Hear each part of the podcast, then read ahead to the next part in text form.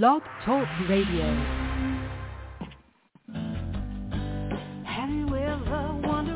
Welcome to Mind Shifters Radio with the Forgiveness Doctor, Dr. Michael Ryce.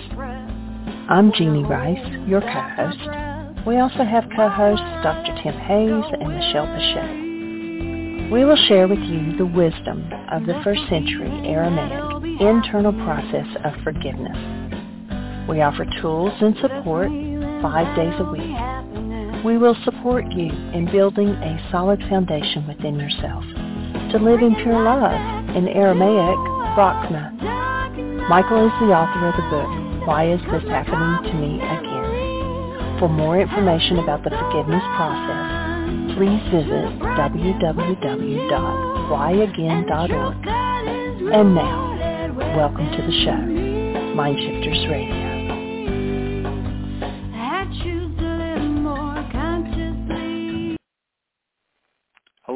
Welcome to Mind Shifters Radio. I'm Tim Hayes. I'm your host for the first hour. And today is a Wednesday, August 16th, 2023. And we haven't been here for a couple of days because Mind Shifters Radio has been off the air due to Blog Talk Radio difficulties. It's good to be back, and as always, we're grateful to everyone who chooses to join us as we spend another couple of hours teaching and supporting people in using some of the most powerful, effective, efficient, and accessible tools I've ever encountered they're available absolutely free through the tireless efforts of Dr. Michael and Jeanie Ryce on the website at whyagain.org. If you go to that website and click on the two words that say Start Here in the upper left-hand corner, it will take you to a page where you can download and read Chapter 24 of Dr. Michael Ryce's book. His book is this titled, Why Is This Happening to Me Again? And that chapter of that book contains a narrative description and explanation of the primary tool in this work. That tool is called the Reality Management Worksheet, sometimes called the Reality Management Wake-Up Sheet. And it's a tool I've been using to great effect for 19 years now to improve the quality of my life and most of my relationships and to turn any negative emotional experience I have into part of the infallible guidance system that each and every one of us has been given. You can also download the actual worksheet process itself. It's a simple PDF file. Click the link, download it, print it off, copy it as often as you'd like, and use it over and over again absolutely free. You can also go to your App Store and type in the three words Heartland Aramaic Forgiveness. If you choose to do that before you're done typing the word forgiveness, you'll see the glowing heart icon. If you choose to tap on that, it will let you download a completely free and private app that contains the reality management worksheet. It contains an abbreviated version of that worksheet process. And it contains a copy of the Dragon Klingon game, which is a wonderful way to introduce these tools to even younger audiences. And we help people do all of that soon and often, primarily because it tends to improve the quality of people's lives the more they actively use these tools in their lives. And secondarily, because it tends to raise comments, questions, answers, and testimonials. And if you have any of those to share with us, we would appreciate you doing just that. Give us a call at 563-999-3581 and press 1 on your phone or if you're listening to us through the archives, you can send us an email. You can email me at tjh at mindshifters-academy.org or you can email Jeanie at J-E-A-N-I-E at whyagain.org. That's W-H-Y-A-G-A-I-N dot O-R-G. If we get that kind of a message from you, we will address the comments or questions or answers or testimonials on the internet show, and then as time allows, send you a message about what day and time it was addressed, and you can listen back to the archives for the feedback. The archives being just another wonderful resource that Michael and Jeanie make available as a tool for people to help them understand how to benefit from these tools. In the archives, there are a number of shows where people have actually been stepped through the worksheet process, and those can serve as a, tutorial. And there are also shows that just talk about the how and the why. How how is it possible that this work is as effective as it is and remains as simple as it is? So that's what we're here to do and support people in doing. It is um, nice to be back on the air after a hiatus, uh, non-self-imposed hiatus. So what are your comments and questions? What, how could it best serve you to spend our time today? We had a support group last night, and we had two different people do worksheets in the support group. Um, and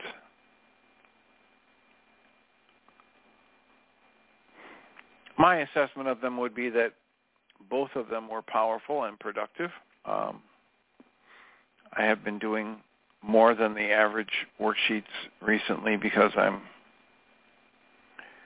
looking at a mini family reunion coming up the next three days,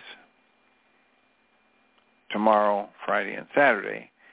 And um, as most of us understand, the people that we were raised around, our parents, our siblings, best friends from high school, etc.,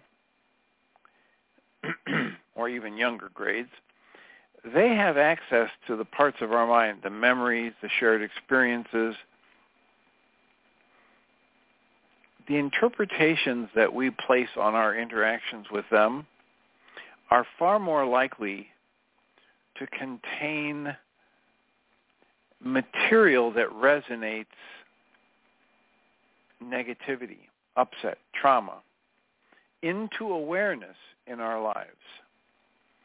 And so every time I get together with my family, I could choose to use that and look at it as an opportunity to heal whatever comes up. I could also choose to interpret it as a royal pain in the patoot and it's not something I want to do very often because it isn't likely that I'll be able to engage in interaction with my family without also choosing interpretations for those interactions that have the same resonant frequency as traumas, as upset, as negative beliefs about self, as shame-based thoughts and beliefs. It's just the nature of our lives. I remember reading a book by Stuart Wilde in which he said,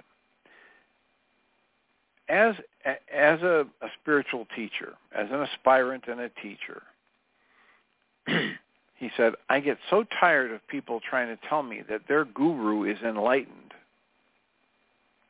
He said, what I've taken to saying to people is, if you think your guru is enlightened, let's go spend a week living with his family of origin, and at the end of that week, we'll we'll, we'll talk about who's enlightened. It's the same dynamic I was just talking about understanding at deeper and deeper levels that every time I have an upsetting thought, every time I'm experiencing a negative emotion, I'm the one who created it. I'm the author of my emotions. You know, years ago when I first started listening to Dr. Michael Ryce, he he said this and I don't know, the, the way perception works, I don't know. Maybe he never said it this way and I just interpreted it this way because it made more sense. But he would talk about how we have this test in this work to determine whether or not, and here's how I heard it, whether or not I am creating the emotion I am feeling or whether or not it's being created by someone or something outside of me. Now, in later talks, and for a couple of decades now, I'm hanging around him. Whenever he says this, he says, "We have this test for deciding if it's yours or not." But to me, it makes more sense the way I heard him say it the first time. We have a test to help you figure out whether or not you are creating the emotion you're experiencing or whether it's being created by the people and things outside of you. And that test is if you're feeling it, you created it.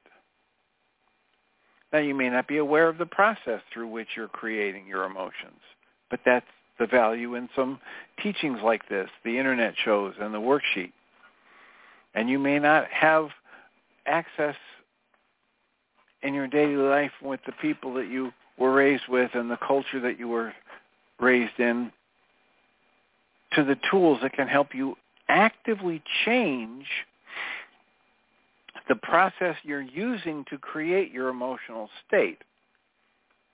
And yet that's why we have these worksheets and this support group and these internet shows to try and give you access to the very tools that can put you back in conscious control of the emotional states you're creating. So I have done a whole series of worksheets recently on this uh, imminent family gathering. And um,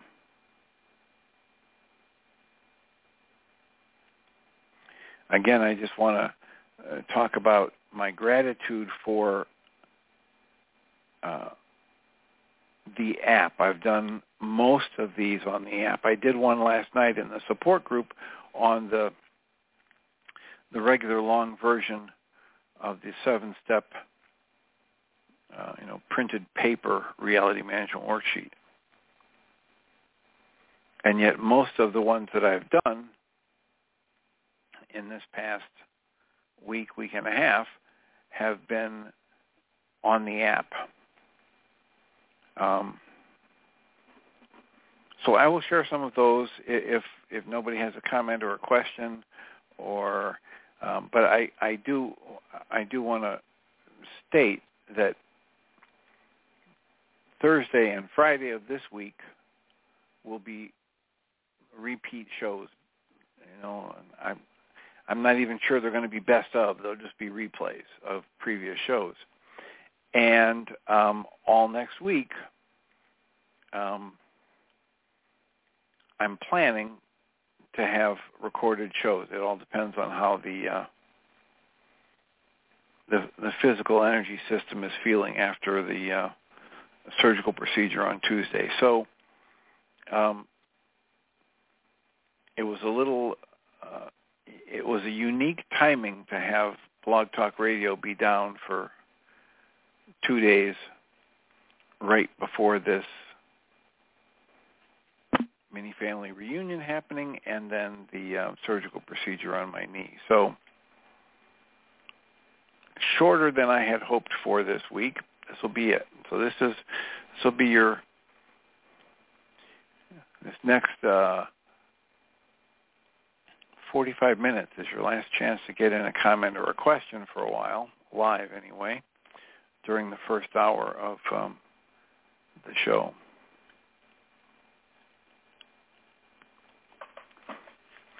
So the, the the setup for the worksheets that I was doing is that, and and if you've followed this um, internet show or support groups, you've heard me say that I had I was very blessed in the family that I was raised in and the parents that I had. And sometimes when I say that, people get some kind of a fantasy um,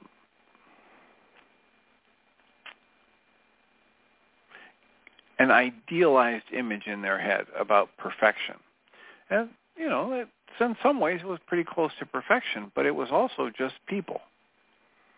Um,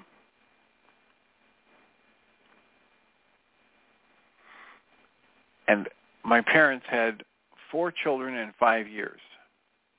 So we're all just about a year and a half apart. And here we are, the youngest of us is you know, in her mid-60s. And so we're all fully adults, and we're going to be getting together for a three-day gathering, two and a half day gathering at a neutral location halfway between um, the primary residences of most of the people. It isn't easy.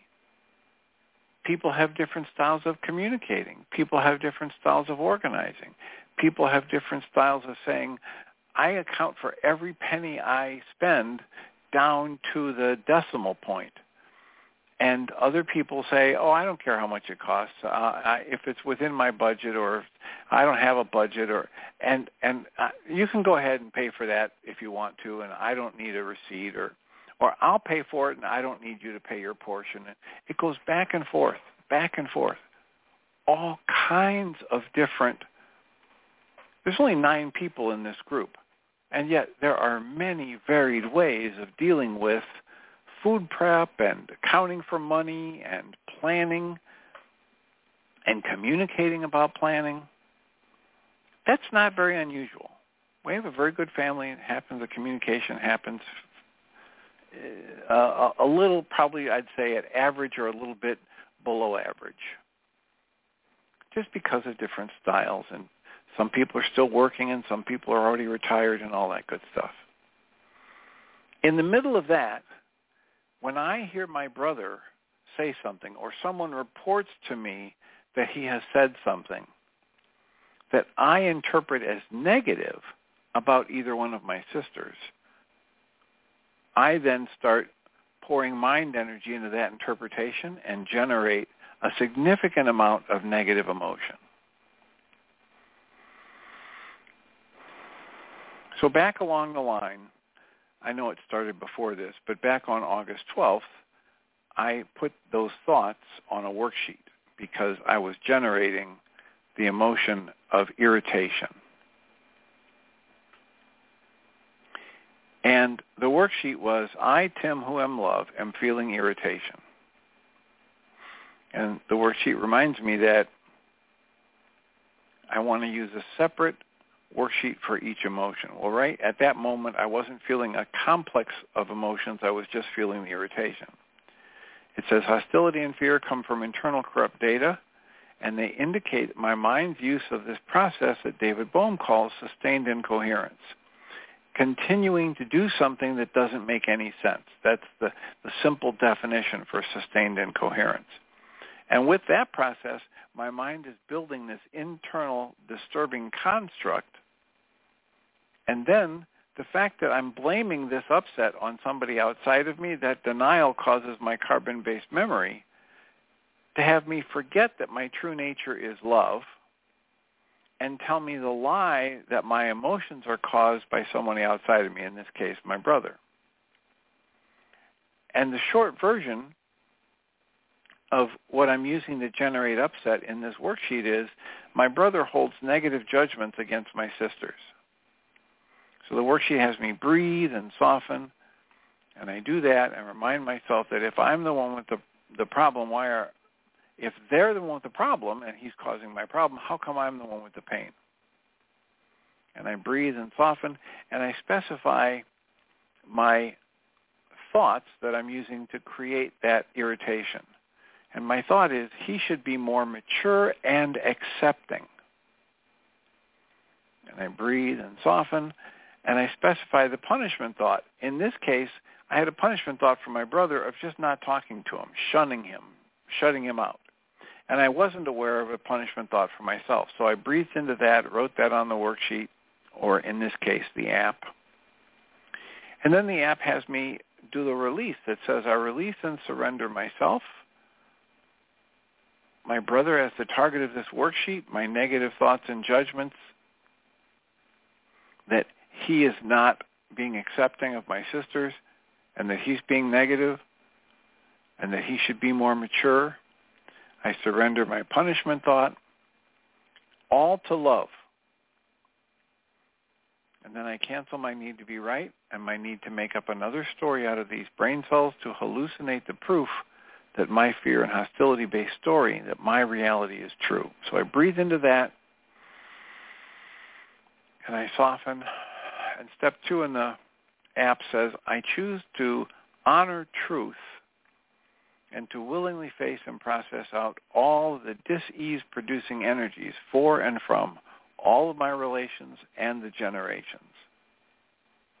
And I willingly go through the physical, mental, and emotional symptoms of healing. And then that app has me specify my goal.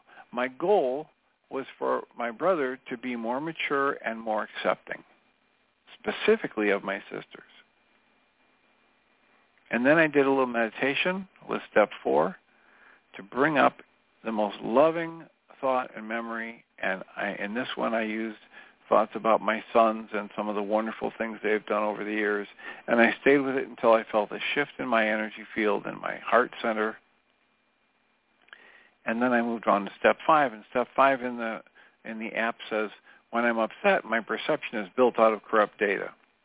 And the thing that drives my mind to use that particular data is my goal for my brother to be more mature and accepting.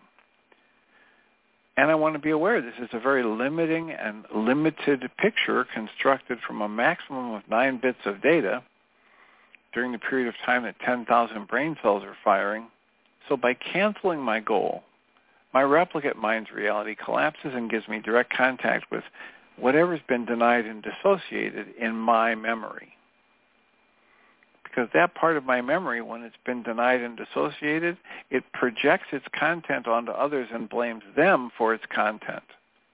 So while holding love, conscious, active, and present, I choose to collapse my mind's lies by willingly canceling my goal, which is the driver for my emotions, for my brother to be more mature and more accepting.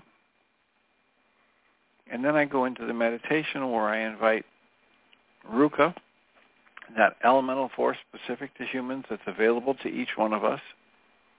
It's implanted in us by the Creator. It's there to break off the effects of our errors in thought and guide us to truth and happiness if we just ask it to.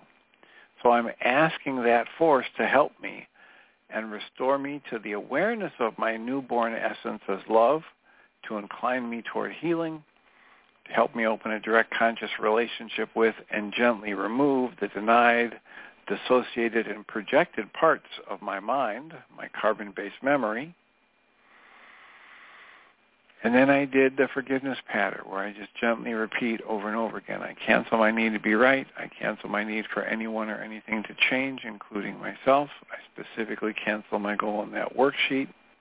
And I open myself to any associated memories from an earlier time in my life. And I just breathed and softened. And in this particular worksheet, I started with an upset level of six. And it was not long at all. I had, I had done one or two before this where I'd gone unconscious. And this third or fourth worksheet in that series, I flashed on a memory of being probably 11 years old. And we were in the basement of a friend's house my brother was a year and a half older than me. All of his friends in that house were a year and a half to two years older than him. They got tired of playing whatever game they were playing, and they thought, this will be fun to set up the Hayes boys to fight and wrestle within themselves. At that point in time, I was as big or bigger than my brother and stronger than he was, so he couldn't beat me in wrestling. And they were teasing him that his little brother was getting the best of him. And he couldn't defeat me with strength. So they started coaching him to use dirty tactics like digging an elbow in my armpit and punching me or hitting me in the testicles, etc. And this switch flipped in my brain and I saw red and all I wanted to do was kill my brother. It was a rather bizarre thing when I look at it now. I wasn't angry at the other people or, or I wasn't anywhere near as angry at the other people who were coaching him to fight dirty against me. But there was this deep sense of betrayal and upset. So I had quite a bit of tears come up when I remembered this this time. And this is not a new memory. I've done a, quite a bit of work on this over the years with trauma reduction techniques and journaling and EFT tapping and NET, etc. So I breathed into it and thought, okay, here's another deeper level of this the, the gunk, right, that I downloaded throughout this. And so I tapped a round of EFT tapping and I set for myself the goal of doing a round of EFT tapping again later in the day and to do another worksheet specifically on that memory of that time that I wanted to literally kill my brother when I was 11 years old. So then I finished the worksheet with the commitment to living a human life, and I did a mass canceling of all the times I've wanted anybody to be more mature and more accepting. And I put several people in, their, their initials came to mind, and I put them in that as I'm canceling that and opened it up to cancel it for anybody else that I might have held that for and breathed and softened and rated the upset level uh, of sadness. I was still quite sad and feeling it at, well, it shifted from irritation to sadness and it was at a level 6 out of 10. So I knew in that process I had just tapped into another series of worksheets I was going to need to do. And I did oh, three or four others, very similar. And one of them, when I started, my upset level was an 8 out of 10. And this time, instead of starting with irritation or anger, I was starting with the emotion of sadness. And I went specifically back to that upset with my brother and here my my description of what happened was that my brother chose his friends over me. And the thought I was using to generate my sadness was I was not worth his affection and protection. And the punishment thoughts were sadness or shunning for him and sadness for myself. To stay stuck in the sadness was my punishment thought for me.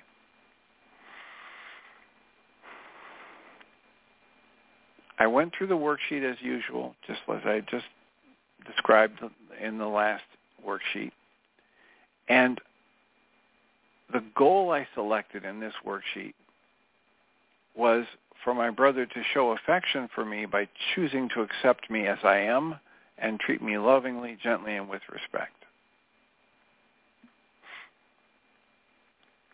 Now the irony wasn't lost on me that as I was writing that goal, I was violating that goal for him because I wasn't accepting him just as he is. And when I'm holding negative thoughts about the judgments he's making against my sisters, I'm not treating him lovingly, gently, and with respect in my mind. So I saw that. I was ready for some of that to come up in the release. But instead what happened was I did the canceling of the goal. I canceled my goal for him to show his affection for me by choosing to accept me as I am and treating me lovingly, gently, and with respect. And I did the forgiveness patter. And what I ended up with was I flashed on this deep awareness, new deep awareness that when that happened and I felt so angry and uh, inconsolably angry, ragingly angry, murderously angry, during that period, I downloaded the belief that I was evil at my core because I'd been raised as a little Catholic boy and we're supposed to be loving and extend love in all situations, etc.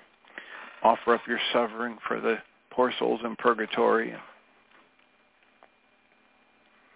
And I had a series of memories flash into my mind about how as the years progressed from that from that moment of trauma where there were five or six boys that were, you know, three and four years older than me holding me down And if any one of them would let up, I would get loose and go after my brother again. So that it was just, there was like a half an hour of raging. And as a result of that, I downloaded this belief that I was evil at my core and that my anger was not safe at any level. So as I breathed and softened and did the forgiveness pattern, canceled my need to be right, and offered myself comfort as all of these memories came up, and I trusted in the safety of watching them, I let myself remember how after this event, I let at least three people that I can remember by face and name who were smaller than me beat me up without defending myself because I was afraid that if I tried to defend myself, this rage would come out and I would literally end someone's life. And I couldn't tolerate the thought of that. So I was aware of this deep shame piece for the first time at a new level. And so at the end of it, I was feeling calmer, but still quite sad and shameful. And my emotional upset level at the end of it was a 5 out of 10. I've had some other worksheets. Um, but then last night in the support group, there was uh, an opportunity to do another one. And several of the ones that I've done on this coming up again, this is I'm going to be going to the family reunion just this next few days. Several of them have led to some intense tears. And somewhere on my desk, which I thought was right here to pull out and read, is the one that I did last night, which led to significant tears.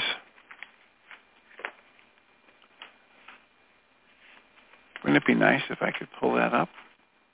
I have several other people's. But the point is, I'm I'm seeing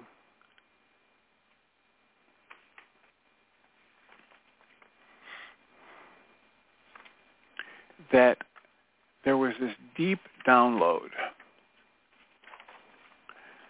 So the one last night was sadness, and I went back to the idea. I'm, I'm I've done several other worksheets on the trauma of the upset when I was 11, we'll say, with my brother. And last night this worksheet was on sadness because of the thought that my brother is judging my sisters negatively. And the thought I was using to generate that sadness is my brother is being insensitive and judgmental. And again, I chose the punishment thought of shunning, and the punishment thought for myself was again just this staying stuck in the sadness. My goal was for my brother to feel compassion and acceptance. And again, it, it hit me that in that same moment, I'm not having compassion and acceptance against him if I'm creating irritation at him for having a negative thought about my sisters. So I went into the release canceling my goal for my brother to feel compassion and acceptance. And the flooding of images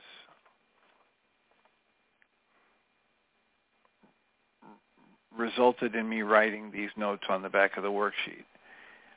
I was aware of a deep, deeper, even deeper level of being betrayed and wounded, and that's why I was raging. You, this is kind of an awareness that I'd moved past the logical part of things into the, oh, I was using rage at my brother to cover up how badly I felt that I wanted acceptance from him, that I had this idealized notion of him as my big brother, and of course, he contributed to that. The loving family I came from contributed to that. Most of the time when we were interacting, he would live into that role of being a really good brother, big brother, and a protector, and we played a lot together. And but he he violated that idealized notion that I had of him. And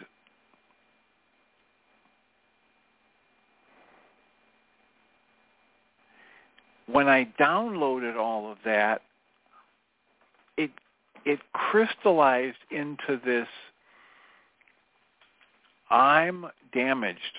I'm broken. Anybody who could be taught so lovingly from such a lovely family, anybody at any age, this was my thinking at age 11, anybody at any age that could come from such a loving home and have such a deep religious tradition could turn to rage like that,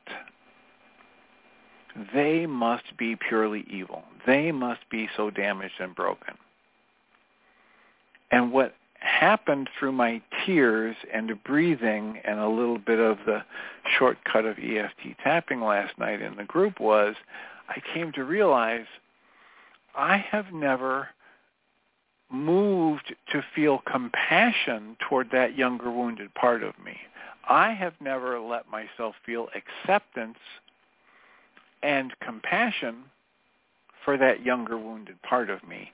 And that's what's getting reflected in my lack of acceptance and my irritation toward my brother today when he does something that doesn't match with my idealized view of what a big brother should do.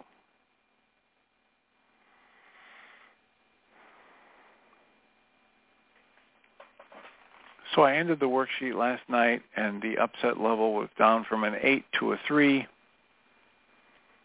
And I did a couple rounds of the EFT tapping last night, which I had made the commitment to do, and another worksheet, and, and just starting to shift at a little bit deeper levels that the need for me to understand and have compassion for myself at 11. And um, I'll keep working on that. That's my commitment to me, to my brother, to the show. So here's hoping once again that those all make sense since I never really know when I'm presenting those things. And area code 520, you're in the air. Who do we have? This is Audrey. Welcome. And I'd like to set up my understanding of it very briefly. And please tweak or add or delete, and we could work together. As far as forgiveness, I thought all forgiveness is self-forgiveness. And I thought what gets forgiven is a thought in which I judged by. Now, I'm going to a church where they say, forgive everything.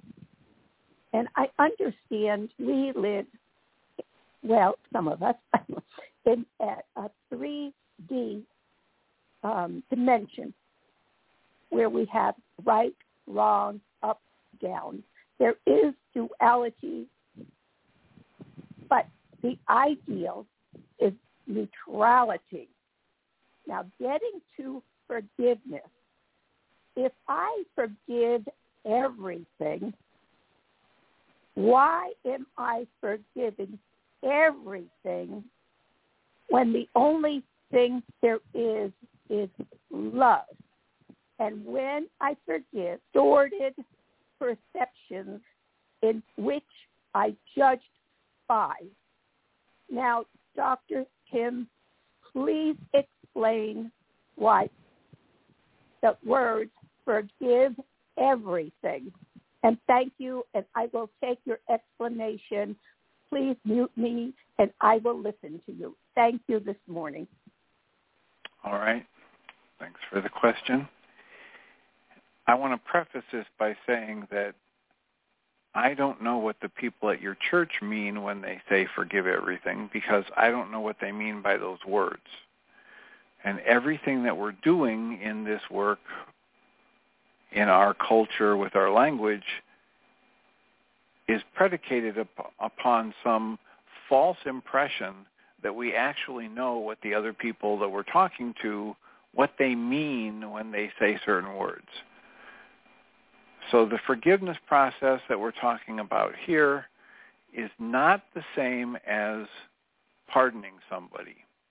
What I've come to saying these last, I don't know, 15 years or so with Dr. Michael, Dr. Michael Ryce's work is pardon people soon and often. Because when I pardon people,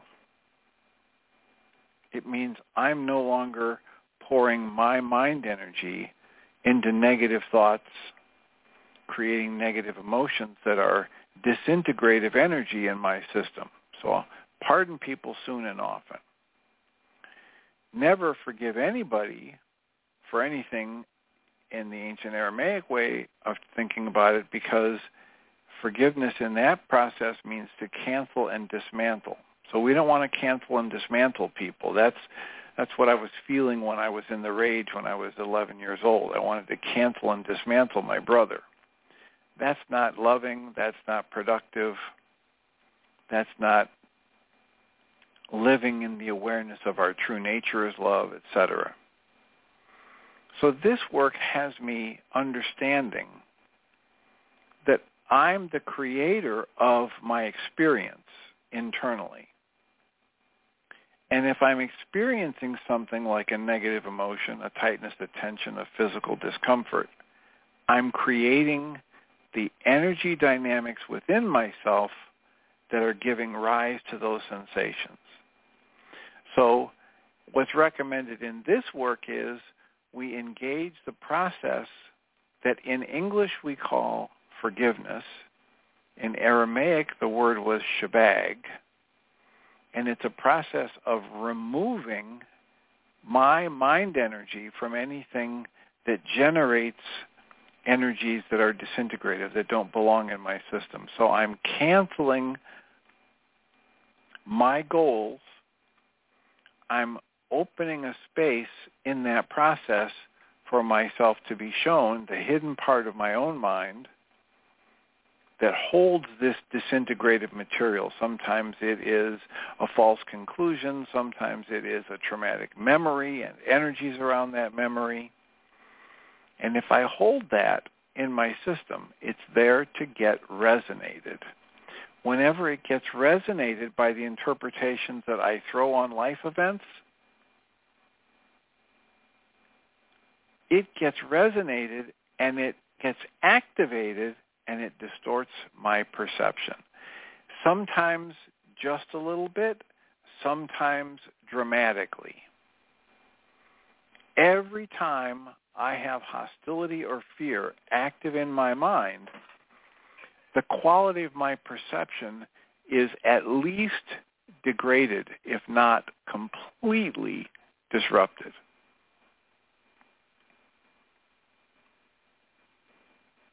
In the worksheet that I just read, it says hostility and fear are the result of internal corrupt data, and they indicate my mind's use of what David Bohm would call sustained incoherence.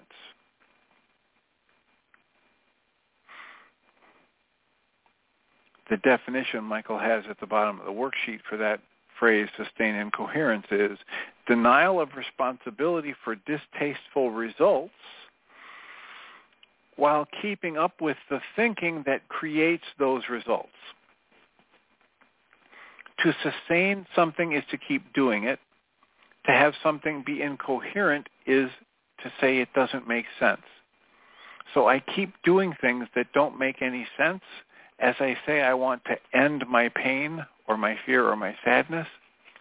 And the result is I keep creating my pain and fear and sadness.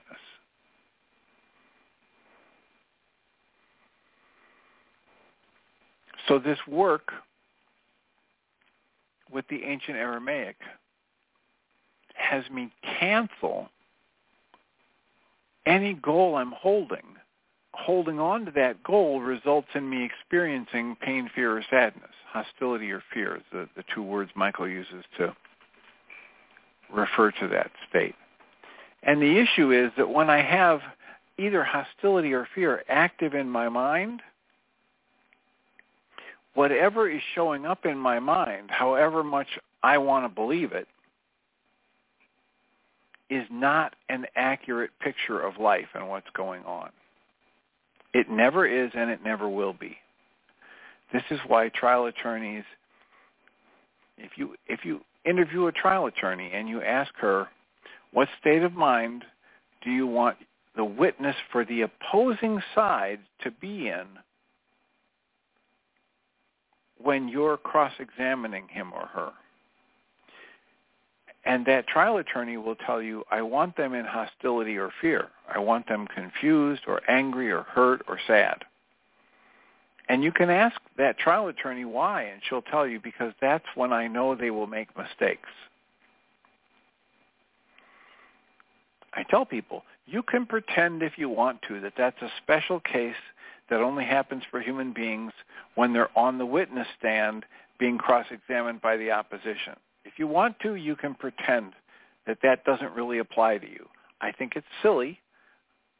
I think this is how trial attorneys make their living. I think they have accurately assessed this. They're observing it very, very closely. If it ever changed and the odds were they would that their witness for the opposing side would make more mistakes when they were happy or calm, they would start trying to induce the happy, calm state in those witnesses to get the results that they want. So armed with this information that people whose livelihoods depend on studying human behavior and understanding how it works, that they know that people in anger and fear make far more mistakes than people who are feeling calm and safe and secure. Armed with that, you might want to follow the advice of uh, this reality management worksheet that says anytime I'm in pain, my thinking is in error. And turn the focus of my thoughts in on myself and figure out how am I creating this pain with my thoughts in this moment? If I keep functioning from any mindset that has me experiencing pain, I'm dramatically increasing the probability that I will not like the results I get. Now, the worksheets that I just presented, to my eye and ear, they're good examples of that. Here I am about to go off to a family reunion, a three and two and a half day family reunion with people that have been part of a very loving, very productive family for a lot of years, and I'm generating negative emotional states before we ever go from my interpretation of something that somebody said somebody else said. So I know it's not about the other people.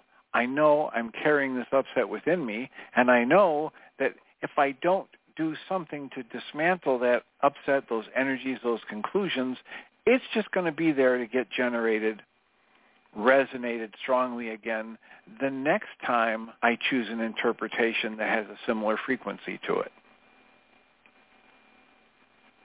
Here's an example from somebody else. I'm dealing with somebody who is about 50 years old and he has a past that he has a lot of shame about, and he hasn't completely resolved all of that shame. He has really turned his life around. He is a productive member of society. He's a very um, respectful member of his family, and yet he has a lot of shame about the things he did in his past where he wasn't yet uh, living on what you might call the straight and narrow or whatever. So he goes to a a ceremony for a wedding for his daughter. And as he's approaching it, we talked last week about it, that he's carrying all of this shame for the way everybody in there, all these other people on the other side of the family must think about him for his bad behavior years ago. I know it's been years, a lot of years, that he's been a productive member of society, but they all know the, the horror stories of how it wasn't so good. And he's generating all of that shame. So we talked about it and how he might, you know, use some worksheets and tapping and just get a more balanced perspective. So then he goes to the wedding and he comes back and he's got a couple of stories. And in both stories, it's very disrespectful. The mess, the, the actions of the people in his family and the extended family toward him are very disrespectful. And yet, as he's talking about it, he reaches for his phone and he wants to read me the invitation. Because one of the things that happened was he was there on time. He was there early for the wedding, and he was uh, there with people. And then they had this block of time where you can be on your own. And then he um, he showed up what he thinks is five minutes early for the dinner time, the the celebratory dinner. Um, it's a very informal wedding, so it's a, at a restaurant, and he shows up and he thinks he's five minutes early, and everybody is already seated and eating hors d'oeuvres. So that's got him feeling put out and irritated, you know. And then when he gets there, there's no chair for him. So his son comes over and says, "Oh, Dad, great to see you. Here, I'll get something." And what they um, they end up doing is finding a stool which is a different height than everybody else who's se- seated eating at this wedding dinner. Now this is the father of the bride, right? So he's really put out. But he talks about how, but they did hold conversation with him and include him and, you know, they did have good laughs and, and then the next morning there was a, an invitation to join them for coffee before heading out to return home. This was a, a you know a, a destination wedding, so that it wasn't by anybody's house. Everybody had to travel to it. So he shows up and he's just you know he's kind of boggled. He got up early, seven or whatever, and and and he's waiting because the invitation says meet us for coffee at 10:30. And as he's telling me the story, how when he got to coffee, he got there about 10:20, thought he's 10, 20 minutes early. Everybody's already gone. And so he starts talking to the few people that are left, and they said, "Oh yeah, some people got here at eight o'clock, and then they hung around for a couple hours, and they just already left." And so again, he was feeling very put out somehow they coordinated this that everybody else knew to be there early except him. But he was sticking to the invitation. Now, please remember that his mindset going into this was the mindset of shame. He's going into a family gathering where he thinks the whole other side of the family looks at him with disgust and disdain because he's had a, a, a rough patch in his life in the early lives of his children, etc. So then he picks up his phone in the session to read to me the invitation so that I can see how absurd this is. And he reads it and says, so meet us for the wedding on the beach and then meet us at this dinner place at 5 o'clock. And he reads right by it and misses the fact that it says 5 o'clock, not 5.30. Every other time he read it, and even this time when he's saying 5 o'clock, he's hearing in his mind 5.30. So he shows up 25 minutes late, thinking he's five minutes early, and then generates all of this upset that everybody got there ahead of him. The second time he read it, he caught it and the shock on his face, I wish we'd had the session videotaped, the shock on his face that he's looking at his phone, reading the thing that he thinks is going to prove to me how wrong all these people were. And he reads it again, and it says 5 o'clock. And he said out loud, oh my God, I was a half an hour late. This is the father of the bride. Now, he's half an hour late. Nobody ridicules him. Nobody treated him negatively, but he had the filter on, and that's what he experienced. Then he kept reading on the invitation, and the invitation said, if you're not sick of us after spending all day with us on Saturday, we'd love to meet you for coffee Sunday morning at such and such a place. He read it three times, and there's no time on it. He had read it previously. Somewhere he put in the time 1030. His mind said, gee, that's weird. That's so late. But it's their wedding. I'll do whatever they want. Again, the filter in his mind of shame set it up so that his perceptions drove him to be late for two major portions of his daughter's wedding and the day after. If we carry the shame the pain, the fear, the negative thoughts about self, if we carry them around in us, whenever they get resonated into activity by the interpretations we choose and place on our life events, they will distort our perceptions. And we will get to live with the negative effects of that this perception whether we understand our perception is distorted or not. So, as I presented already in this hour of Mind Shifters Radio, I still have more work to do because the last two worksheets I did, I saw deeper levels of how I'm carrying shame against myself as 11 years old for holding rage, murderous rage toward my brother.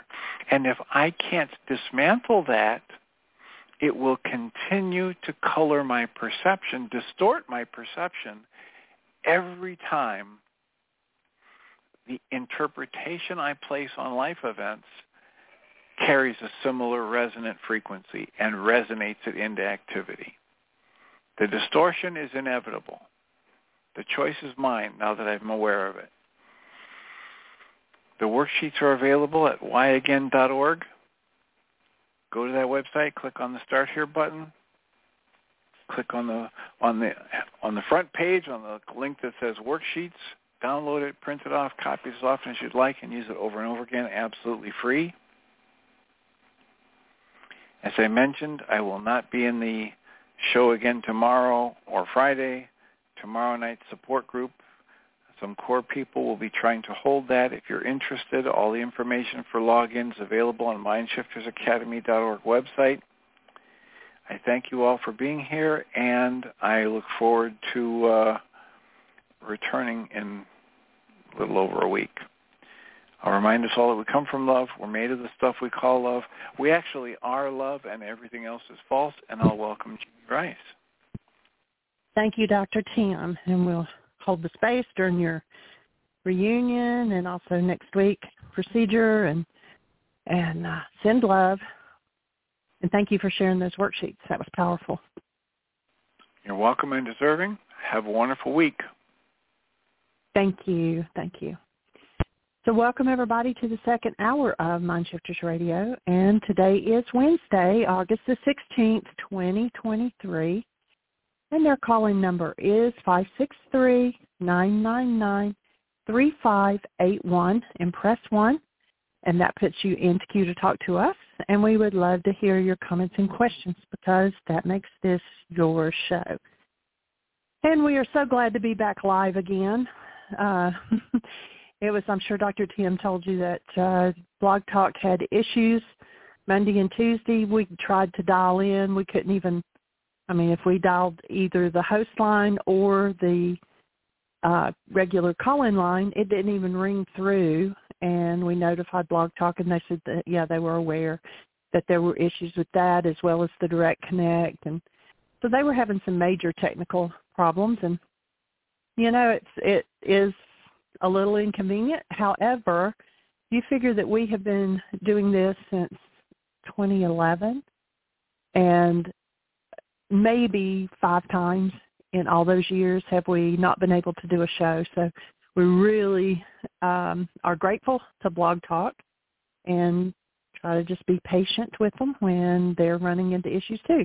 We've had technical issues before that there was nothing that we could do and like on their website or the app or whatever, it's like we were just kind of stuck trying to figure it out, trying to work out the problem and so uh we can totally understand sometimes things go wrong.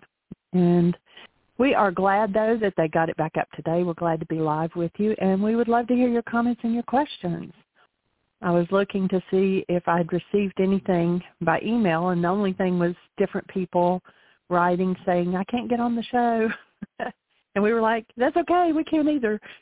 So, um, but I didn't have any questions. So if you have a question or if there's a direction that you would like to see the show go, then please press 1 and it raises a hand, and we'd love to hear from you.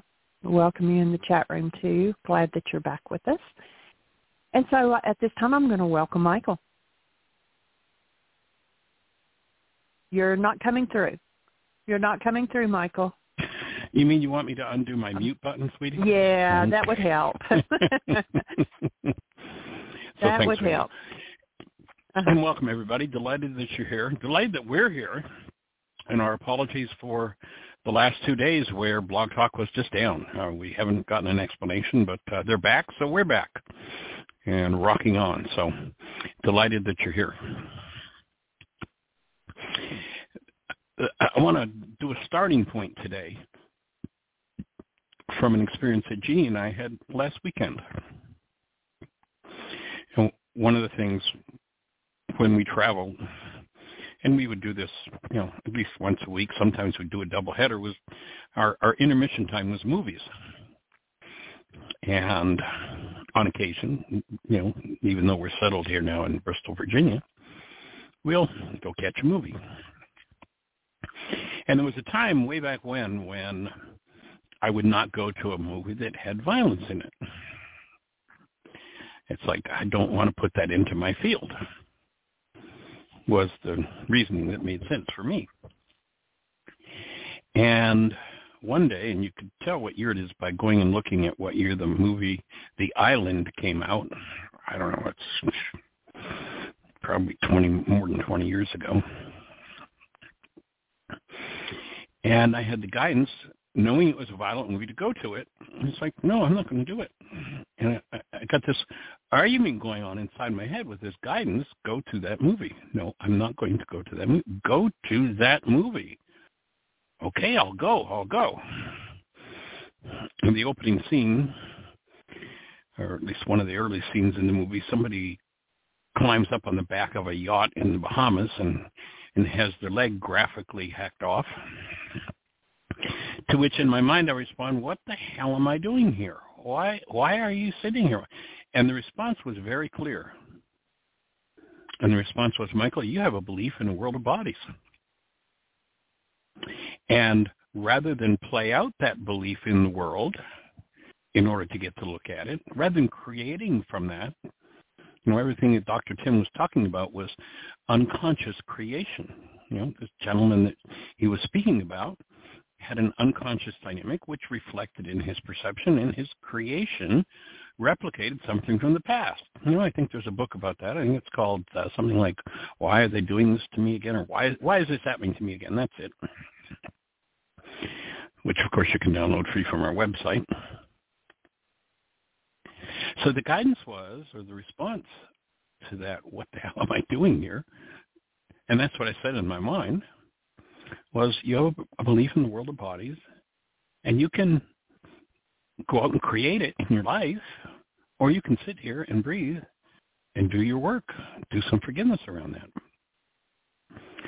So I experienced some very powerful benefit out of that, and so since then, I oftentimes will go to violent movies.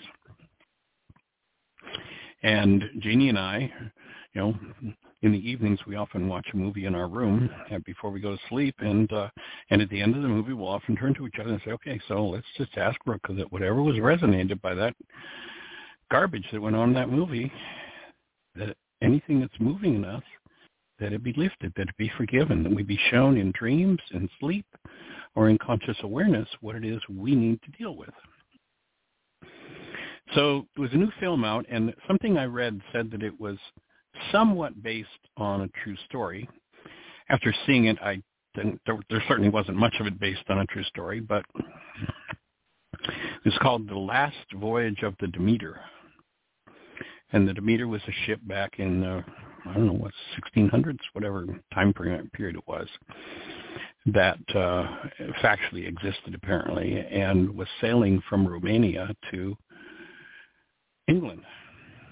And there were six boxes that were loaded on the ship anonymously, and nobody knew what was in them.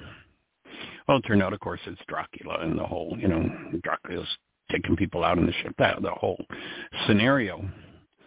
But the gift I got from this particular pretty violent movie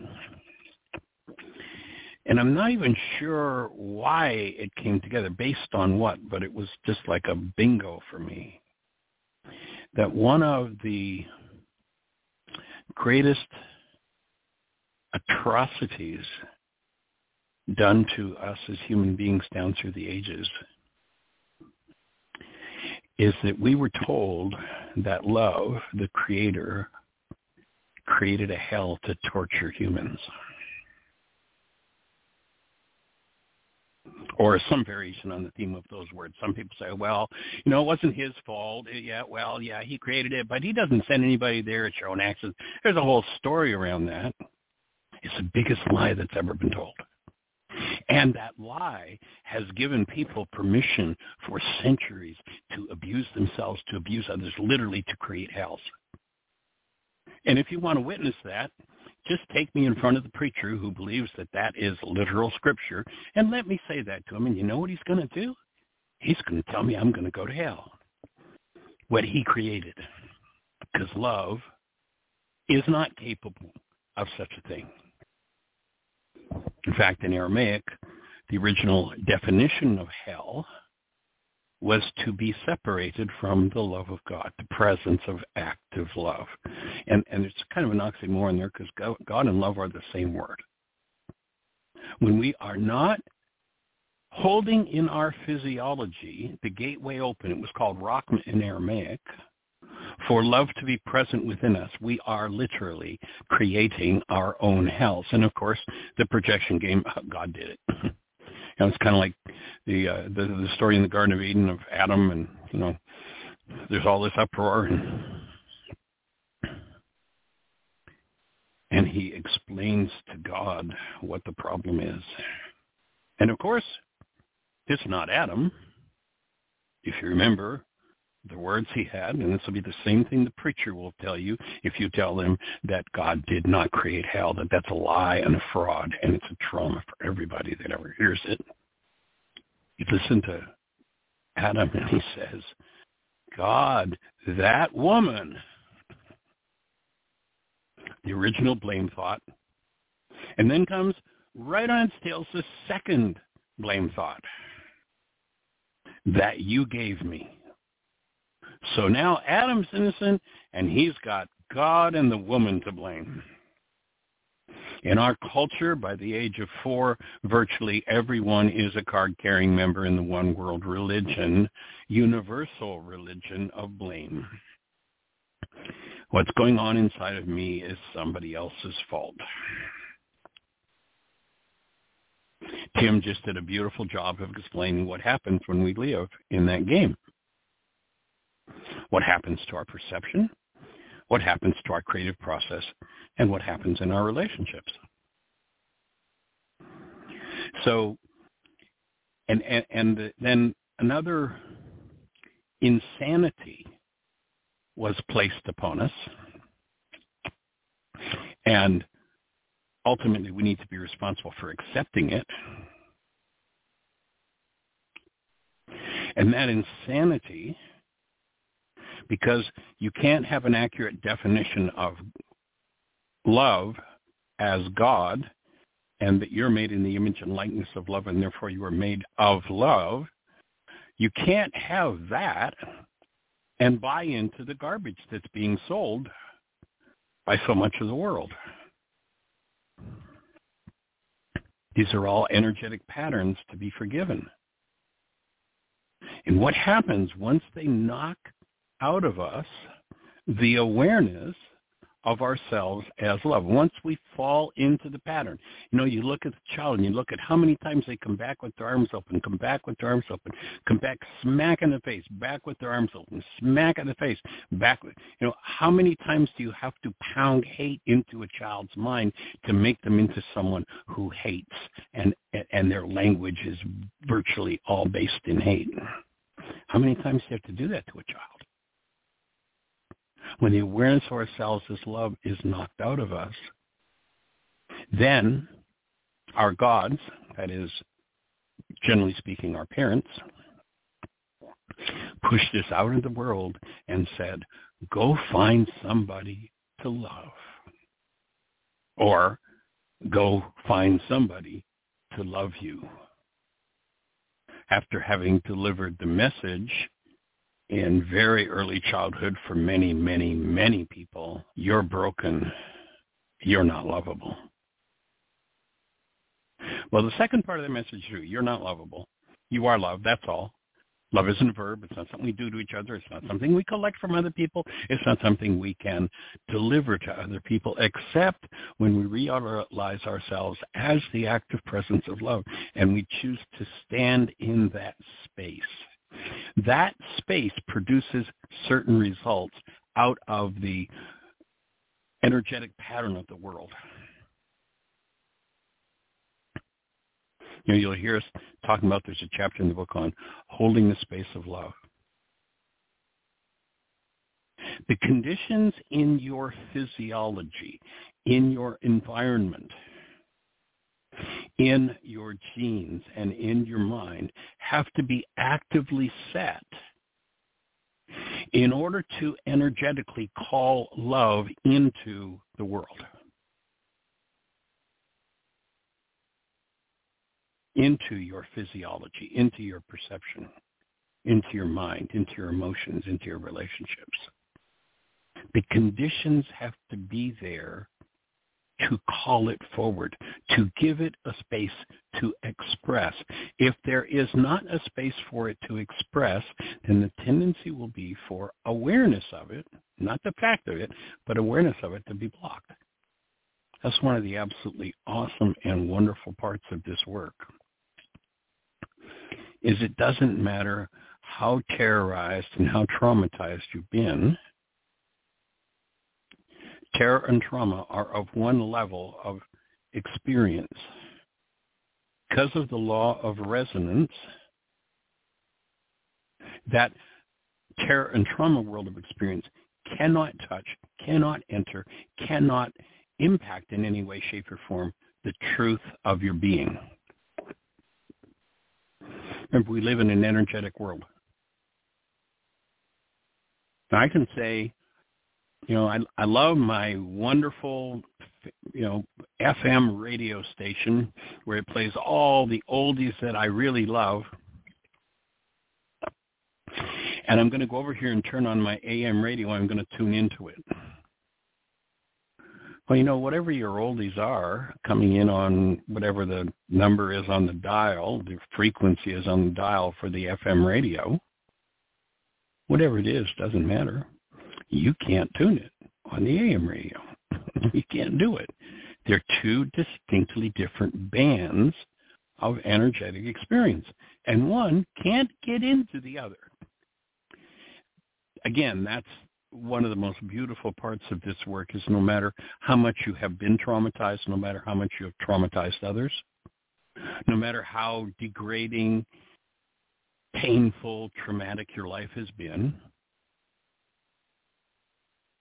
the truth of you still exists, shiny and new and untouched by the non-human experience. Your mind is touched, Your genes are touched. Your perception is touched, but you can't be. The energy of that can't get into the created essence of love that you are any more than the FM signal can get into the AM radio.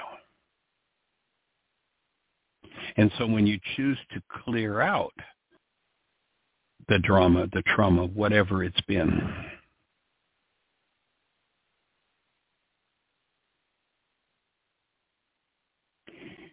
then having created the conditions physiologically that are attuned to or resonate to the true presence of love,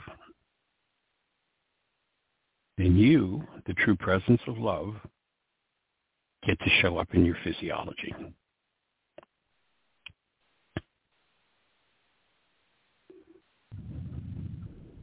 A few years ago, we had a gentleman in Heartland who had started doing this work some, oh, I don't know, or ten years earlier. He came and spent two years on the support team at Heartland.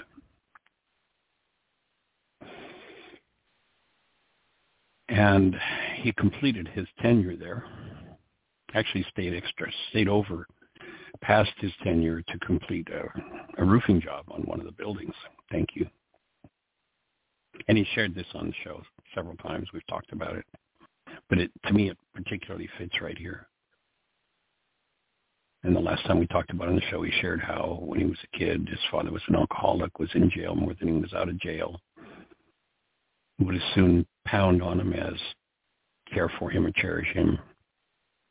train him in the, his father prided himself in being a gangster and trained his son into being a gangster. Drugs and alcohol, jail were all involved.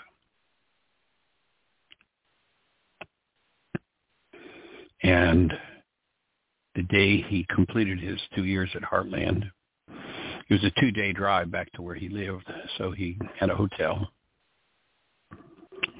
And he called into the radio show from the hotel the next day. And he shared with us that for the first time in his life, and this is a man who at this point is in his probably early 50s, I mean, if anybody's been in hell to hear this man tell the story, he's lived hell for over half a century. And he called into the show. I, I don't even know what date it is. Jeanie might, if you want to listen to the show. But he called into the show, and he said he got up that morning in this hotel room, and for the first time in his life, he wasn't filled with trepidation. He wasn't filled with terror. He wasn't filled with trauma. He was literally physically experiencing the active presence of love in every cell in his body. That's what this work is about. It's not about fixing your finances. It's not about fixing your relationships. It's not. It's about returning to the truth of who you are as conscious, active, present love, and through forgiveness, making the space for you to show up in your own physiology. And when you show up, it's just as shiny and new as the day you were breathed out of love's nostrils, to use a metaphor. And on the way there, it's a journey. It takes time. It takes patience. It takes work. You know, when Yeshua told a group of his disciples what the work was that they had to do, half of them whined, turned around, and left saying, and their words were, too hard a saying. It's like, that's too difficult. And in essence, what he said was, you're going to have to face the very capacity to generate from within you any form of hostility or fear and remove that capacity. You're going to have to forgive that capacity. And to that, literally half of his disciples left. And their words, as recorded in those ancient scriptures, was too hard a saying. It was such a dramatic event that what the scriptures record is at that point, as they left,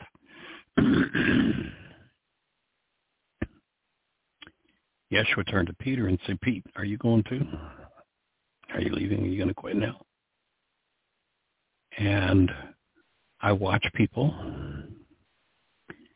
who come into contact with something that seems to be bigger and more than they could handle.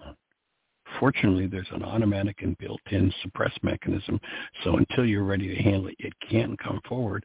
But in order to heal, it's going to come forward. It's got to come forward. And the practice is cultivating your relationship with conscious, active, present love so that you can solidly stand there no matter what happens. And then understanding how forgiveness works, you cancel the goal that's driving the perception that's based in pain. The perceptual construct of the mind, when you cancel that goal, collapses in on itself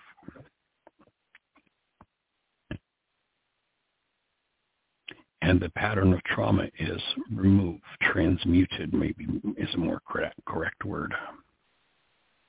And you're free from it. And because none of it, no matter how terrible, disorienting, disgusting it was, none of it ever touched you, the true you. It's just kind of like, you know, the clouds block out the sun. The hostility and fear can block out the truth but the clouds don't touch the sun. No matter how dark the sky is, no matter how it seems like for days we haven't seen the sun, the sun must be gone. No. No matter how dark the clouds got, the sun wasn't touched. And when the clouds cleared away, the light returned.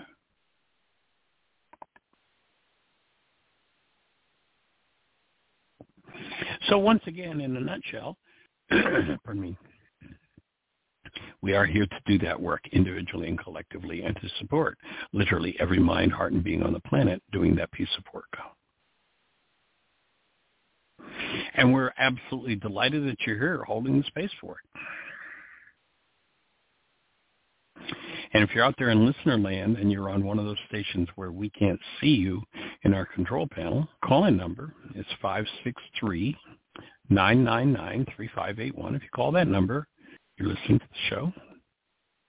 And then if you push 1, that'll raise a hand in the control panel, and Jeanie will know that you want to talk to us. And we have two hands up. Awesome. Let's say hello.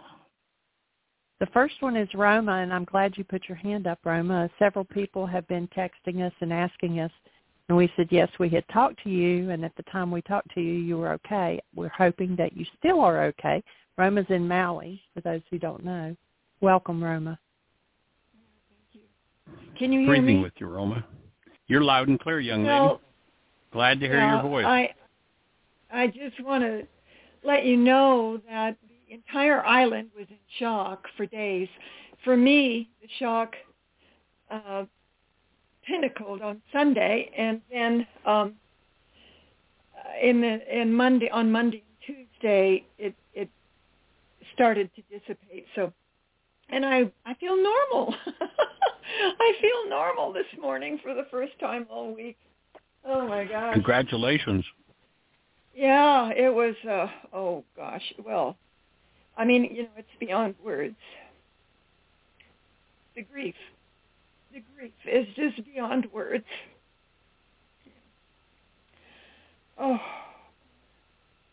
yeah, we had a few I fires hear you. up up near where I live. There were a couple of fires too, uh, but they didn't last very long. Uh, you know, it's a weird thing when they report on these things on the internet. Some of the things you're reading were things that were reported two days ago or three days ago, and you know what's on the internet is not timely. Uh, I'm, you know, fire is a very timely thing. Uh, right. So, uh, yeah, I drove. There were there were two locations up country here that had scorched tree trunks. Yeah, just watching it from here was really just so heavy. I know we watched a uh, a report from the head of FEMA. You know, I understand that the federal government got in there pretty fast, and the head of FEMA was saying that these fires, the conditions were so dry that it would literally travel the length of a football field in 20 seconds. And that's why it was so deadly. And it's just like, I can I can hardly fathom that. 20 seconds to, for these flames to travel the length of a football field. We were having extreme wind before the fires were uh, before before the fires happened. We were already having extreme wind from anywhere from 65 to 80 miles an hour. So the fires somehow got started during that windstorm. Oh. Lahaina was a, oh God, Lahaina was the heart of, of, was the heart of Maui for sure, and maybe the heart of the whole Hawaiian island chain because the Ali'i, the Hawaiian royalty, that's where they lived. They, there was a, there was a, a uh, I wouldn't call it a castle exactly, but there was a house of three-story building that they had lived in, and uh, of course that's gone. Everything's gone. Oh God! And it's it's so dismaying to get on the internet and hear all these weird,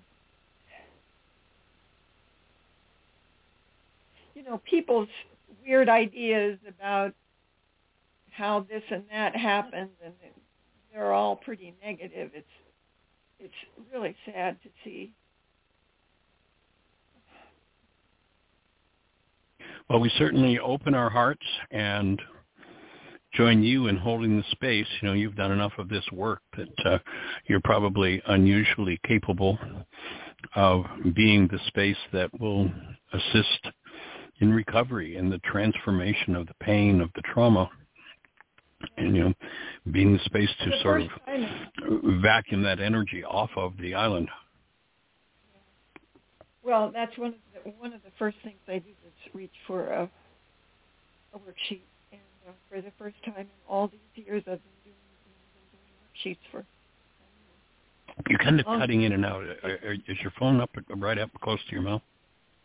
Uh, yeah. I, yeah.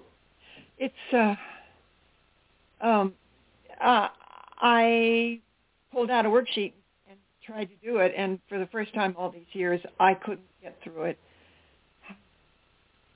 So I just set it aside. You know, I mean, you just have to take things as they are and do the best you can and keep on keeping on. You know. That would certainly be the place to breathe. Yeah, yeah. Mm, yeah. yeah. So um, I guess I don't have too much to say. My mind, the nature of my mind has changed radically. Um, I, I just turned 80 in July, and uh, it's it's really happy Eternal Day. It's it, thank you, uh, it, it, but it's really interesting to watch myself age, especially my mind. You know, um, because it's very different than it used to be. So it's a little bit more difficult for me to talk, but the memories. I, I lay in bed last night and was trying to remember my life. and I, I really had to struggle to pull up a lot of the memories. Uh, yeah. So it's a it's a strange strange strange place to be in. But I'm here and I feel really good today. I feel normal today for the first time in a week. And so I thought I'd give you all a call and let you know that I am okay. And, uh,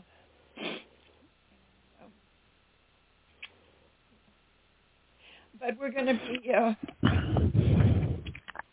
launching here for quite a while. East side of the island. Well, we're holding the space, and you you have been the subject of several conversations with different people, and we shared that we had called you one night and talked with you, and that you were okay. And uh, I tried.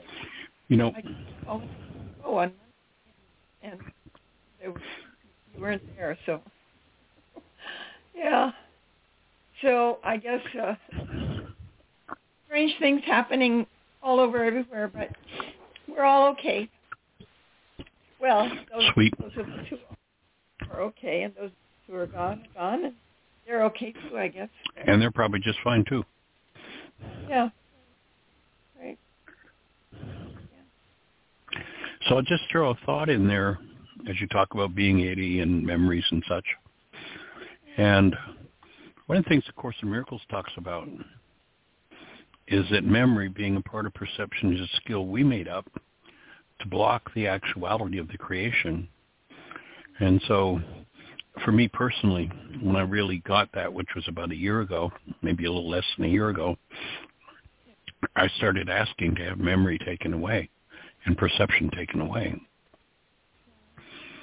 And so perhaps it's not something to lament, but something to celebrate because it's no longer in the way of the active presence of love giving you whatever information you need at any moment in time. That's what I wit- I witness being here now pretty much all the time. Just a complete presence. Sweet. Yeah, I witness that all the time.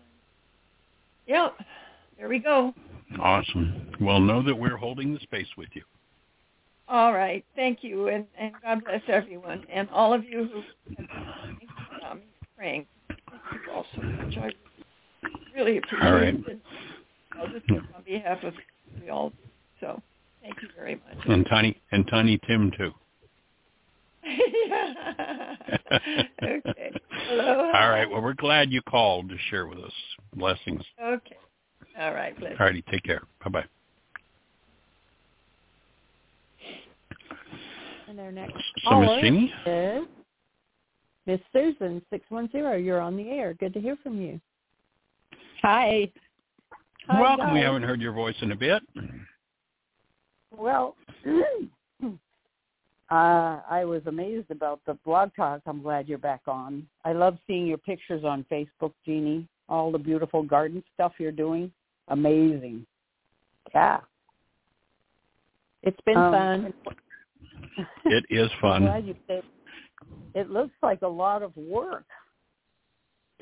It has been a lot of work. Actually, this past weekend, I, I was talking to actually the gentleman that I just shared the story about when he was at Heartland. He's a contractor, and I was talking to him about Right. we have a neighbor with a bunch Mhm. of compost that is that's being swept away against his will, and he said, "If you want it, come and get it, Michael." So I tried doing it by hand with our our garden cart, and it was just there's a huge hill, and and this compost down at the bottom of the hill, and we're up at the top of the hill. And it was just too much, and so when I talked to Terry, his contractor, he said, "Well, you know, there's a thing called a concrete hauler." So I went out and rented Oh. a concrete hauler where I could carry 21 uh, cubic feet of this material at a time effortlessly because it's motorized. And oh my goodness, did save a lot of work. Wonderful. And uh, Oh, it completed it completed our newest uh, native species garden space with soil, uh, where I thought it was going to take us another six months to do it by hand. So so it was a blessing. It's great. That's um I wanted to give a testimonial secondhand. The woman who borrowed and still has my Avacen was on my support group with us today. She held up her hand and Right. flexed it like a perfectly healthy young hand. She's 4- 84. She said, I use this every day. Look at my hand. And she had very poor movement in her hand the last time she showed us, and she's got full full movement. And she was singing the praises of the Avacen. So I just That's wanted to awesome. report. Yeah. I'll yeah, tell you, gotten- I believe yeah. I, I believe it is the most important adjunct to health that there is you know, for me, one of the what I see as the reason why there's so much trauma in the world, so much suffering, so much poverty, so much divorce, so much. There's one single reason, and that's that people do not have forgiveness. They don't know how to change the contents of their own minds, so they live in the why is this happening to me again experience.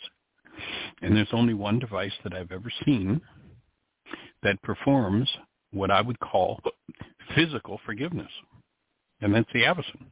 so I'm with you 100%. It's amazing. It's just, it is just beyond miraculous.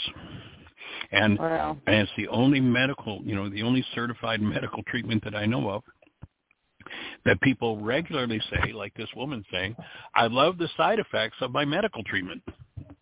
Right. Because all of the effects related to it are uplifting, they're healing, because there's nothing mm-hmm. toxic, there's nothing invasive about it. You know, oh, yeah. it's, it's amazing. Yeah. Well, it's pretty cool. Me if, she was asking me if I want it back. Uh, because I've had surgery on my wrist and my hand to try to get back to playing the piano.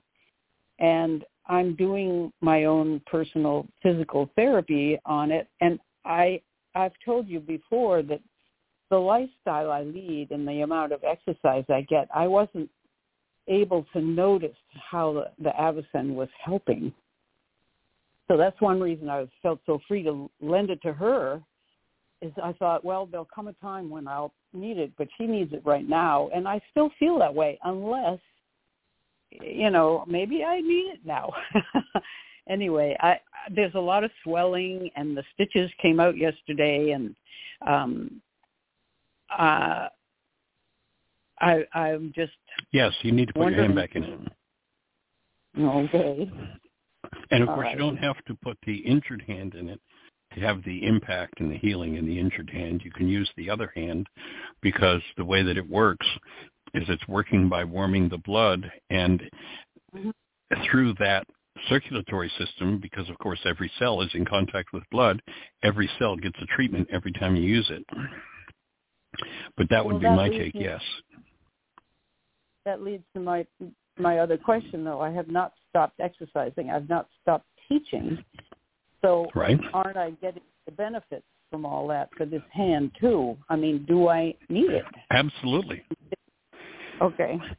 Well, It's more. here here would be here would be my thought is you remember in in the past we've talked about factors that we can't say this one thing changes everything oh, but you know yeah. if you're at a level 5 vital and you have a level 7 toxicity if you make a a 0.2 change in your dietary regimen, you make a 0.5 change in your forgiveness regimen, you make a 0.7 change in your exercise, all of a sudden you got that two point gain and whatever the structure needs to heal, it's going to be able to heal.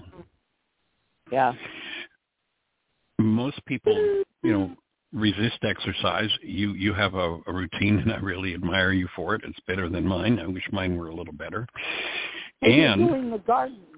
You're doing your yeah, well, yes, the garden had that's been a, that's been one of the blessings of the garden. It's definitely work. Yeah. It's, it's definitely you know two or three showers a day sometimes. But on the other hand, most people aren't you can get the benefit by movement because what movement does a sufficient amount of exercise does is it warms the blood.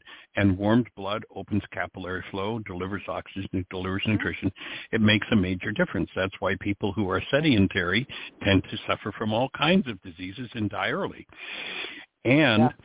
you know not many people are going to sit down or lay down two or three or even four times a day or pardon me, not many are going to go out and exercise to the degree you have to exercise to get that heat effect happening where you can lay Yeah. down comfortably two, three, and four times a day and have your hand in the Avacen and have the same effect happen. Now, there was a research project at um, University of California in San Diego, and they were working with blood sugar, doing a, a double-blind study on blood sugar. And what they found was that using the Avacen for 30 minutes, 30 minutes after eating a meal, had the impact of the equivalent of about a 60-minute brisk walk. And most people Wow. who need it aren't going to do a 60-minute brisk walk two, three, or four times a day. But you can do it just by laying down and putting your hand in the Avacen. So, you know, it's it's a, Wow. a passive uh, experience of getting that uh, additional boost. And she said it breaks up blood clots too. Is that true? Yes. Well, basically, you know, the the bottom line cause of disease in the system of medicine that I'm trained in is congestion. Mm. And one of the primary areas congestion occurs is in the blood. That's why a lot of people are on blood thinners. And Mhm. so what happens is blood is what they call a non-Newtonian liquid. And as a matter of fact, we're we're doing some teaching with with Aria, and uh, we're we're picking different concepts and giving her examples of it and teaching it to her. So she, you know, in the last few weeks, she's gotten down the definition of double entendre. In fact, she loves to say it when Oh. when we come up with a word that's like, "What is that, Aria? Oh, that's a double entendre." So we just started last week. We just started last week with analogies. And so I went and put a uh, a jar of molasses in the freezer. Molasses is a non-Newtonian liquid, and of course, when you put it in the freezer, it doesn't move much when you take it out. And then I took it and I ran it under cool water. It was in a glass jar, and then I ran it under warm water and got it hot. And, and it's like, see what happens? See how that that how you know free flowing it is. So now, what's the, what are we trying? What are we developing this analogy for, Arya? And I went up and said, put your hand in the Avacen. What do you feel? Heat. What's the heat doing? It's warming your blood. What happens when you warm the blood? Well, it's a non-Newtonian liquid like molasses. It gets thinner. It flows more easily. It means the whole system works better. So we just did the analogy uh, idea with her and used that one as an analogy, and that's exactly what happens. Is it the warmed blood thins as any non-Newtonian liquid does, which means it gets into tighter spaces and it flows more easily, which also means the tendency is the heart doesn't have to pump as hard because it doesn't need the same amount of pressure to get it moving. And then once it clears out the congestion, then even less pressure is needed because that which was restricting the flow has now cleaned out of the arteries, out of the veins, out of the capillaries, which can be as small as one one hundredth the thickness of a hair. Well, that would mean that your blood pressure might go down too. Then Yes, yes, many people experience a drop in blood pressure when they use it. That's interesting. Okay, well that's good to know. And I'll have to swelling. maybe- Well, Yeah, swelling and inflammation are an important part of the healing process. But many people, you know, they injure themselves. And so the inflammation starts where the injury occurs, which is perfect. That's what's needed. That's what calls in uh, cleansing materials, rebuilding materials, and changes the chemistry at the site of an injury and Mhm. allows healing to happen.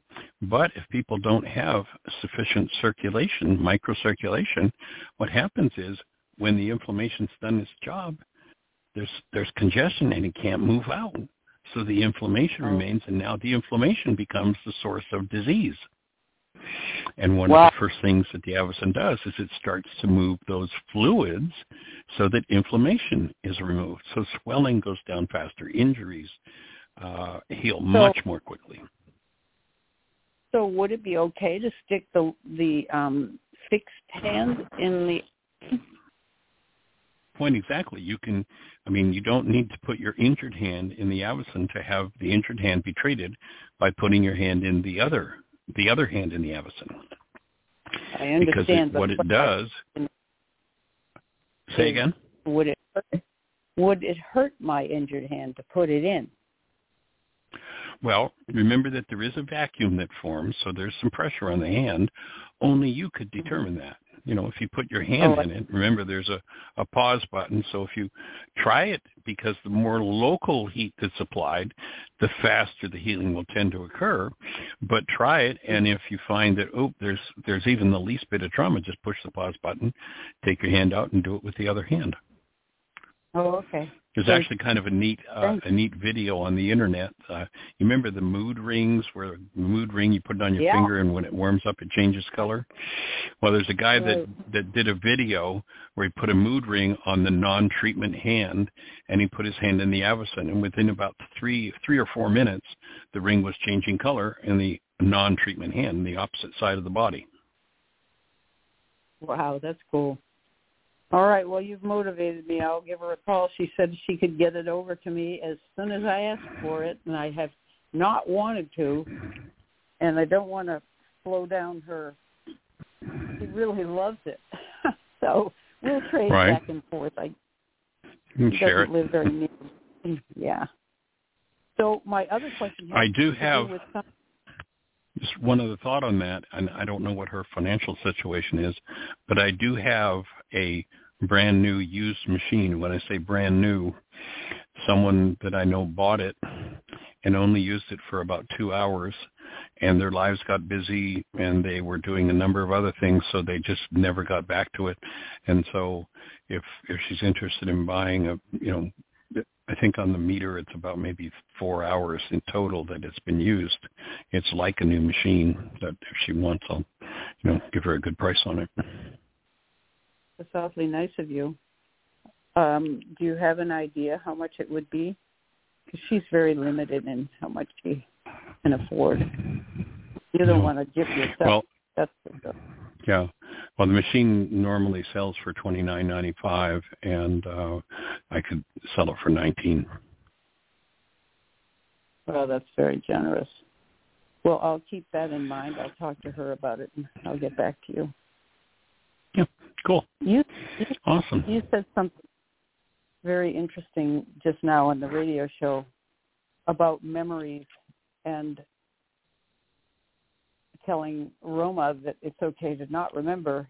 And I, I've brought this up months and months ago about the fact that I have boxes and boxes full of journals with artwork and all kinds of journals from all of my life starting in college. I burned the ones before that in a moment of self-hatred and so forth. But I have all these, and Tim and I are thinning out our um, belongings and so forth, and I have been reluctant to get rid of them. But I love the idea. At least I, I like the, the artwork and might like to keep that. But even that, who needs it? You know, there are all kinds of drawings and doodles and things, um, and paintings and everything, all in these art books and notebooks. But I'd love to have permission to forget my life. I keep thinking I ought to read uh, so much. I've done so much, and we've been through so much, and I think, but I don't want to read them now. Will I ever want to read them? And will anybody else want to read them? Certainly, most likely not. So anyway, this is food for thought. Well, you know, one of the things that I share with people when they start doing worksheets is that they should get a three-ring punch and put them in a binder and keep them and revisit them on a regular basis because a piece of work that somebody does today, a year from now, will be a whole different piece of work. Exactly the same worksheet will uh, create a, a different level of healing in the same worksheet five years from now. So being able to review it and I would think if there were, uh, particularly if there were any dark periods of your life, it might be useful to go through those things and just see if there's anything left to be resonated and cleaned out Oh. so that you're lifting the load from within. Yeah. Well, that's a very interesting thought. Um, a week ago or so, Dr. Tim, I asked Dr. Tim whether there are issues that you never really get past, and he said in his training they were told that there will be you'll find your core issue one or two, and these will be with you right up to the grave, and you will work on them. You will free yourself from many aspects, but basically they stay with you and I was thinking, well, what's my core thing? And I found out, I think I found out what it was, and these past three weeks have been really hard and good because I came right nose to nose with them Awesome. and all the shame and the embarrassment and the self beating up. The whole picture has been out there. And I really think I don't need to go into those journals to find that because that's been underneath every trigger, every event. Everything in your life. Yep. Everything I hear boils you. down to something. Yeah, I bet you do. You were saying you've learned more. I feel as if I've learned so much, and I'm too. I'm walking around feeling freer and more loving and more centered and loving my life, and also just plain hurting, hurt as Yep. as I work my way through this, and I'm not out yet, but it almost Well, that's the I- self that I- Yeshua said has to die. Well, And and I would agree. Yeah. Say it Yeah, again. what? Oh, that's okay. I would agree with psychology's misaligned perception that those things go to you with the grave. They go to you with the grave if you don't have forgiveness. Without the ability to go into the depths of the unconscious, access the core energies of hurt and trauma, which are in many cases generations and generations and generations ago. If I can't access those, of course, they go to the grave with me. And I personally, having spent over a half a century looking at everything I could find, uh, from you know the medical, the scientific, the the psychi- psychiatric, the theological, and there's not one place that I can point to, tool of forgiveness, is functional, usable, or understood. Wait a minute, you lost me. There's no place aside from aside from Yeshua in the first century and and and coming Oh, to an understanding of what it meant from there. It doesn't exist anywhere Mhm. on the planet that I know of. So I can understand why, you know, most professions would say, yeah, well, it goes to the grave with you, but I don't believe that's Mm. accurate. Whoa. Well, I would say it's accurate only because I haven't reached the end of it. But what you say You're in process, very- like us all. Yeah. And to me, the deeper and deeper you do your work, the farther and farther from the grave you get as well. Until you eradicate the grave. Mm. Once again, what are we working through? The realities of the minds of men, of course, men and women. Mhm. And if you look back where they understood how this all came together and what the solution was, they said, with man, and again, generically, we could say men and with man, death began. Yeah. We were never created to die. We introduced an energetic pattern that may be continued existence of this integrated energy field that is so magnificent, we put into it energy patterns that cause it to dissolve, to decay, and to pass away. And that's a habit of mind in the minds of men. Mhm. And if if those ancient teachings are correct, and I believe they're, you know, from a physics point of view, where I'm looking from, from a physician's point of view, where I'm looking from, it's absolutely true. We made the process up, and we can give the process up. Now, you know, you start looking at the number of people in just 30 generations in your bloodline, and that's 1.6 billion you know, and, and every year after that it doubles, doubles, doubles. So it's a pretty there's a pretty Mhm. large number in there. Yeah, these patterns are so deeply embedded. It's going to take time. It's a process.